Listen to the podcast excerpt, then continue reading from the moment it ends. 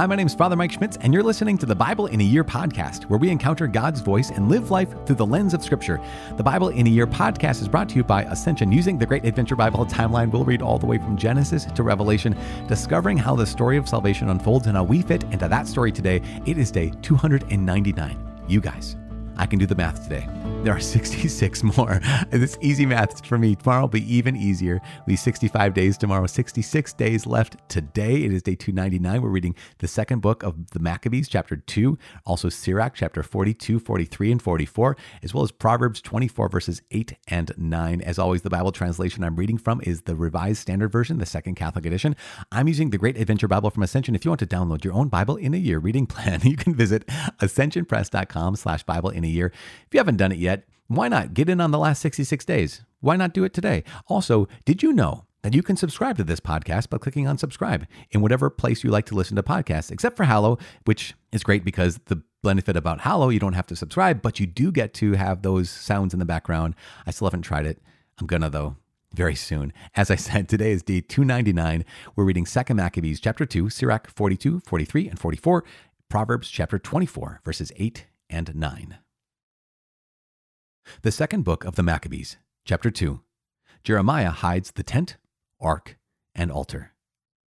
One finds in the records that Jeremiah the prophet ordered those who were being deported to take some of the fire, as has been told, and that the prophet, after giving them the law, instructed those who were being deported not to forget the commandments of the Lord, nor to be led astray in their thoughts upon seeing the gold and silver statues and their adornment. And with other similar words, he exhorted them that the law should not depart from their hearts. It was also in the writing that the prophet, having received an oracle, ordered that the tent and the ark should follow with him, and that he went out to the mountain where Moses had gone up and had seen the inheritance of God. And Jeremiah came and found a cave, and he brought there the tent and the ark and the altar of incense, and he sealed up the entrance. Some of those who followed him came up to mark the way, but could not find it. When Jeremiah learned of it, he rebuked them and declared, this place shall be unknown until God gathers his people together again and shows his mercy. And then the Lord will disclose these things, and the glory of the Lord and the cloud will appear, as they were shown in the case of Moses, and as Solomon asked, that the place should be specially consecrated. It was also made clear that being possessed of wisdom, Solomon offered sacrifice for the dedication and completion of the temple. Just as Moses prayed to the Lord, and fire came down from heaven and devoured the sacrifices, so also Solomon prayed, and the fire came down and consumed the whole burnt offerings. And Moses said, They were consumed because the sin offering had not been eaten. Likewise, Solomon also kept the eight days. The same things are reported in the records and in the memoirs of Nehemiah, and also that he founded a library and collected the books about the kings and prophets, and the writings of David, and the letters of kings about votive offerings. In the same way, Judas also collected all the books that had been lost on account of the war which had come upon us, and they are in our possession. So if you have need of them, send people to get them for you. Since, therefore, we are about to celebrate the purification, we write to you. Will you therefore please keep the days? It is God who has saved all his people and has returned the inheritance to all, and the kingship and priesthood and consecration as he promised through the law. For we have hope in God that he will soon have mercy upon us and will gather us from everywhere under heaven into his holy place, for he has rescued us from great evils and has purified the place. The compiler's preface. The story of Judas Maccabeus and his brothers, and the purification of the great temple and the dedication of the altar, and further the wars against Antiochus Epiphanes and his son Eupator, and the appearances which came from heaven to those who strove zealously on behalf of Judaism, so that though few in number, they seized the whole land and pursued the barbarian hordes, and recovered the temple famous throughout the world, and freed the city, and restored the laws that were about to be abolished, while the Lord, with great kindness, became gracious to them all this, which has been set forth by Jason of Cyrene in five volumes, we shall attempt to condense into a single book. For considering the flood of numbers involved, and the difficulty there is for those who wish to enter upon the narratives of history because of the mass of material, we have aimed to please those who wish to read, to make it easy for those who are inclined to memorize, and to profit all readers. For us, who have undertaken the toil of abbreviating, it is no light matter, but calls for sweat and loss of sleep just as it is not easy for one who prepares a banquet and seeks the benefit of others. However, to secure the gratitude of many, we will gladly endure the uncomfortable toil, leaving the responsibility for exact details to the compiler while devoting our efforts to arriving at the outlines of the condensation. For as the master builder of a new house must be concerned with the whole construction, while the one who undertakes its painting and decoration has to consider only what is suitable for its adornment, such, in my judgment, is the case with us. It is the duty of the original historian to occupy the ground and to discuss matters from every side and to take trouble with details. But the one who recasts the narrative should be allowed to strive for brevity of expression and to forego exhaustive treatment. At this point, therefore, let us begin our narrative adding only so much to what has already been said, for it is foolish to lengthen the preface while cutting short the history itself. The Book of Sirach, chapter 42. Of the following things, do not be ashamed, and do not let partiality lead you to sin. Of the law of the Most High and His covenant, and of rendering judgment to acquit the ungodly of keeping accounts with a partner or with traveling companions, and of dividing the inheritance of friends, of accuracy with scales and weights, and of acquiring much or little, of profit from dealing with merchants, and of much discipline of children, and of whipping a wicked servant severely. Where there is an evil wife, a seal is a good thing, and where there are many hands, lock things up. Whatever you deal out, let it be by number and weight and make a record of all that you give out or take in. Do not be ashamed to instruct the stupid or foolish, or the aged man who quarrels with the young. Then you will be truly instructed and will be approved before all men. A daughter keeps her father secretly wakeful, and worry over her robs him of sleep when she is young, lest she not marry, or if married, lest she be hated, while a virgin, lest she be defiled, or become pregnant in her father's house or having a husband, lest she prove unfaithful, or, though married, lest she be barren. Keep strict watch over a headstrong daughter, lest she make you a laughing stock to your enemies, a byword in the city and notorious among the people, and put you to shame before the great multitude. Do not look upon anyone for beauty, and do not sit in the midst of women. For from garments comes the moth, and from a woman comes woman's wickedness.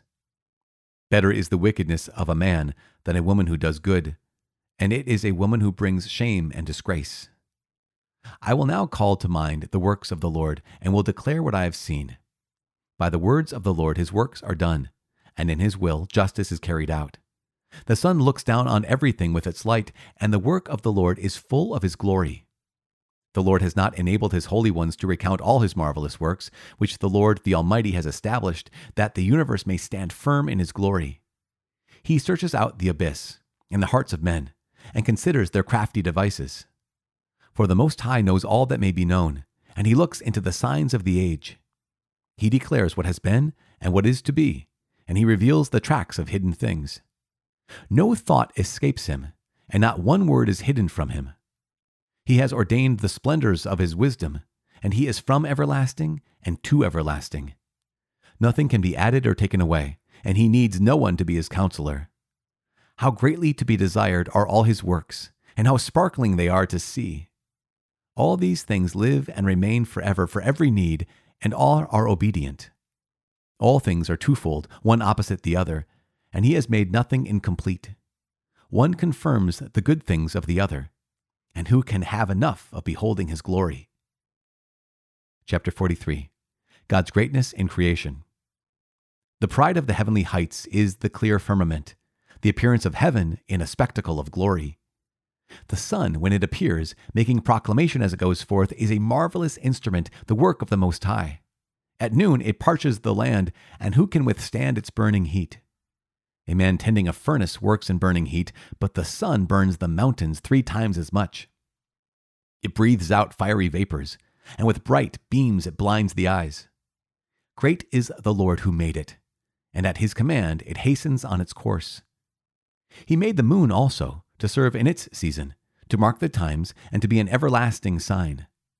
From the moon comes the sign for feast days, a light that wanes when it has reached the full. The month is named for the moon, increasing marvelously in its phases, an instrument of the hosts on high shining forth in the firmament of heaven. The glory of the stars is the beauty of heaven, a gleaming array in the heights of the Lord. At the command of the Holy One, they stand as ordered. They never relax in their watches. Look upon the rainbow and praise him who made it, exceedingly beautiful in its brightness. It encircles the heaven with its glorious arc. The hands of the Most High have stretched it out.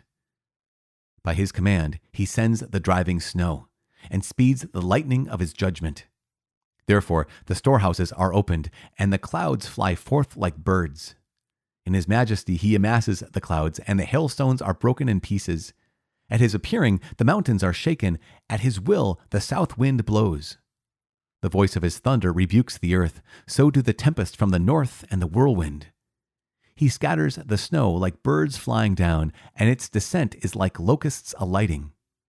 The eye marvels at the beauty of its whiteness, and the mind is amazed at its falling. He pours the hoarfrost upon the earth like salt, and when it freezes, it becomes pointed thorns. The cold north wind blows, and ice freezes over the water. It rests upon every pool of water, and the water puts it on like a breastplate.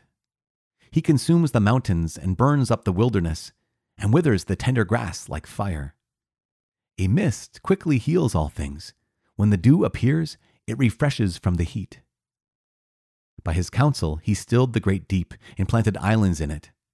Those who sail the sea tell of its dangers, and we marvel at what we hear. For in it are strange and marvelous works, all kinds of living things and huge creatures of the sea. Because of him, his messenger finds the way, and by his word, all things hold together. Though we speak much, we cannot reach the end. And the sum of our words is, He is the all. Where shall we find strength to praise him? For he is greater than all his works. Terrible is the Lord, and very great, and marvelous is his power. When you praise the Lord, exalt him as much as you can, for he will surpass even that. When you exalt him, put forth all your strength, and do not grow weary, for you cannot praise him enough. Who has seen him and can describe him, or who can extol him as he is? Many things greater than these lie hidden, for we have seen but few of his works. For the Lord has made all things, and to the godly he has granted wisdom. Chapter 44 Praise of Our Fathers. Let us now praise famous men and our fathers in their generations. The Lord apportioned to them great glory, his majesty from the beginning. There were those who ruled in their kingdoms and were men renowned for their power, giving counsel by their understanding and proclaiming prophecies leaders of the people in their deliberations, and in understanding of learning for the people, wise in their words of instruction. Those who composed musical tunes and set forth verses in writing. Rich men furnished with resources, living peaceably in their habitations. All these were honored in their generations, and were the glory of their times. There are some of them who have left a name, so that men declare their praise. And there are some who have no memorial, who have perished as though they had not lived. They have become as though they had not been born, and so have their children after them. But these were men of mercy, whose righteous deeds have not been forgotten. Their prosperity will remain with their descendants, and their inheritance to their children's children. Their descendants stand by the covenants, their children also for their sake. Their posterity will continue forever, and their glory will not be blotted out. Their bodies were buried in peace, and their name lives to all generations.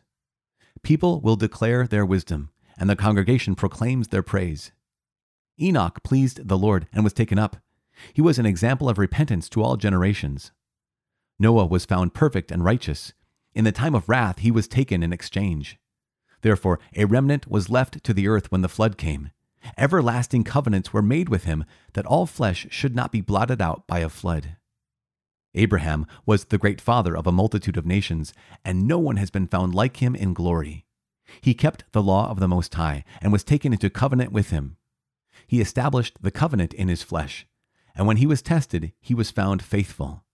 Therefore, the Lord assured him by an oath that the nations would be blessed through his posterity, that he would multiply him like the dust of the earth, and exalt his posterity like the stars and cause them to inherit from sea to sea and from the river to the ends of the earth. To Isaac also he gave the same assurance, for the sake of Abraham his father. The blessing of all men and the covenant he made to rest upon the head of Jacob. He acknowledged him with his blessings and gave him his inheritance. He determined his portions and distributed them among twelve tribes. The book of Proverbs, chapter 24, verses 8 and 9. He who plans to do evil will be called a mischief maker. The devising of folly is sin, and the scoffer is an abomination to men. Father in heaven, we give you praise and glory. Thank you so much. In the name of your Son, Jesus, please receive our thanks today. Please, Lord God, receive our prayer of giving you praise and giving you the blessing that is yours. You are good, you are glorified Help us to glorify you in our speech. Help us to glorify you in our actions and everything we choose to do today. Help us to glorify you by the things we choose not to do. Lord God, there are things that will come across our plates today that we, hmm, Lord, you call us to say no to them. You call us to let them go. You call us to put them down. You call us to set them free. And by doing so, setting ourselves free for loving you and for loving the people around us. Help us to let go of anger and bitterness and resentment. Help us to let go of, of greed and of pride and vanity. Lord, help us to let go of anything and everything that keeps us from you. In Jesus' name we pray. Amen. In the name of the Father and of the Son and of the Holy Spirit. Amen. Gosh, you guys, how awesome is the second book of the Maccabees? I told you, I told you that first Maccabees kind of, what's the word? I don't want to say dry, but kind of just, you know, going through the motions. Second Maccabees, you got some insights here, including the insight of what the heck happened to the ark. Um, if you listened to uh, Jeff and my introduction to this Maccabean revolt time period, you already heard that Jeremiah, at one point, right, 500 BC, 500, 500 plus BC, at some point, with all the stuff going down, what did Jeremiah do? Jeremiah took the, the tent and the altar and the ark and he put them in a secret cave, right? Basically where Moses had been had had been buried as well. And left it unmarked. Now, this is, gosh, it's going to be so incredible. You know, you guys, in 60, 60 ish days, we're going to hear something from Re- the book of Revelation, chapter 12, where from this moment, the moment of Jeremiah, 500 plus years before Jesus, is the last time anyone saw the ark.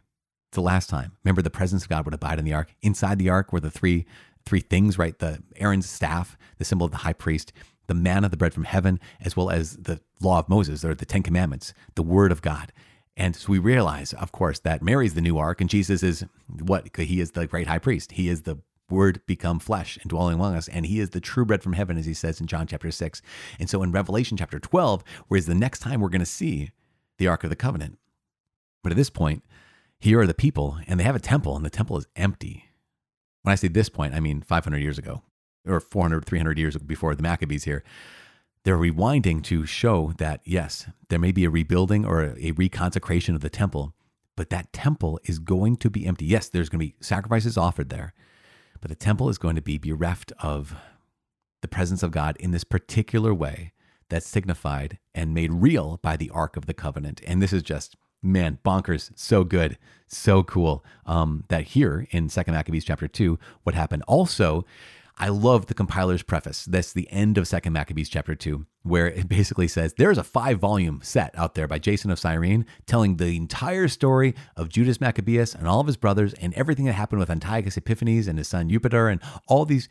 This is a summary. it basically says for the next, you know, basically, I think there's total of 15 chapters. So for the next 13 chapters, beginning with chapter 3 till chapter 15, 12 chapters. I'm so bad at math. You guys, I'm so sorry.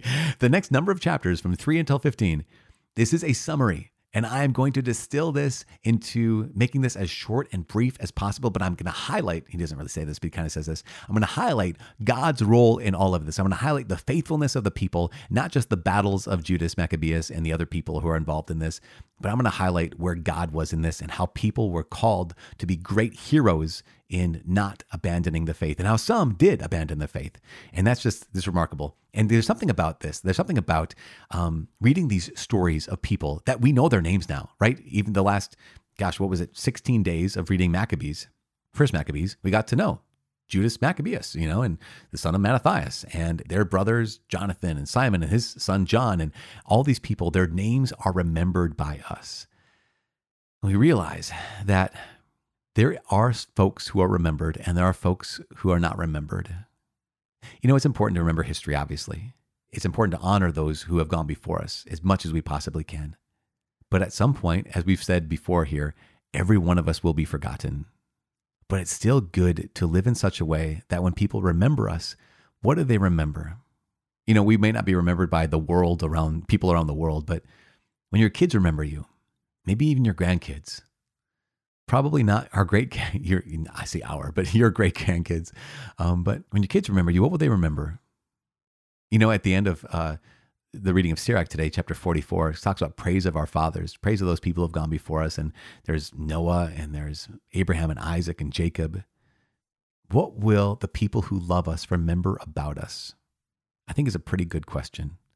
Will they remember this thing? Will they remember that we loved them? Will they remember that we loved the Lord and that they know Jesus just a little bit better because of us? I hope so.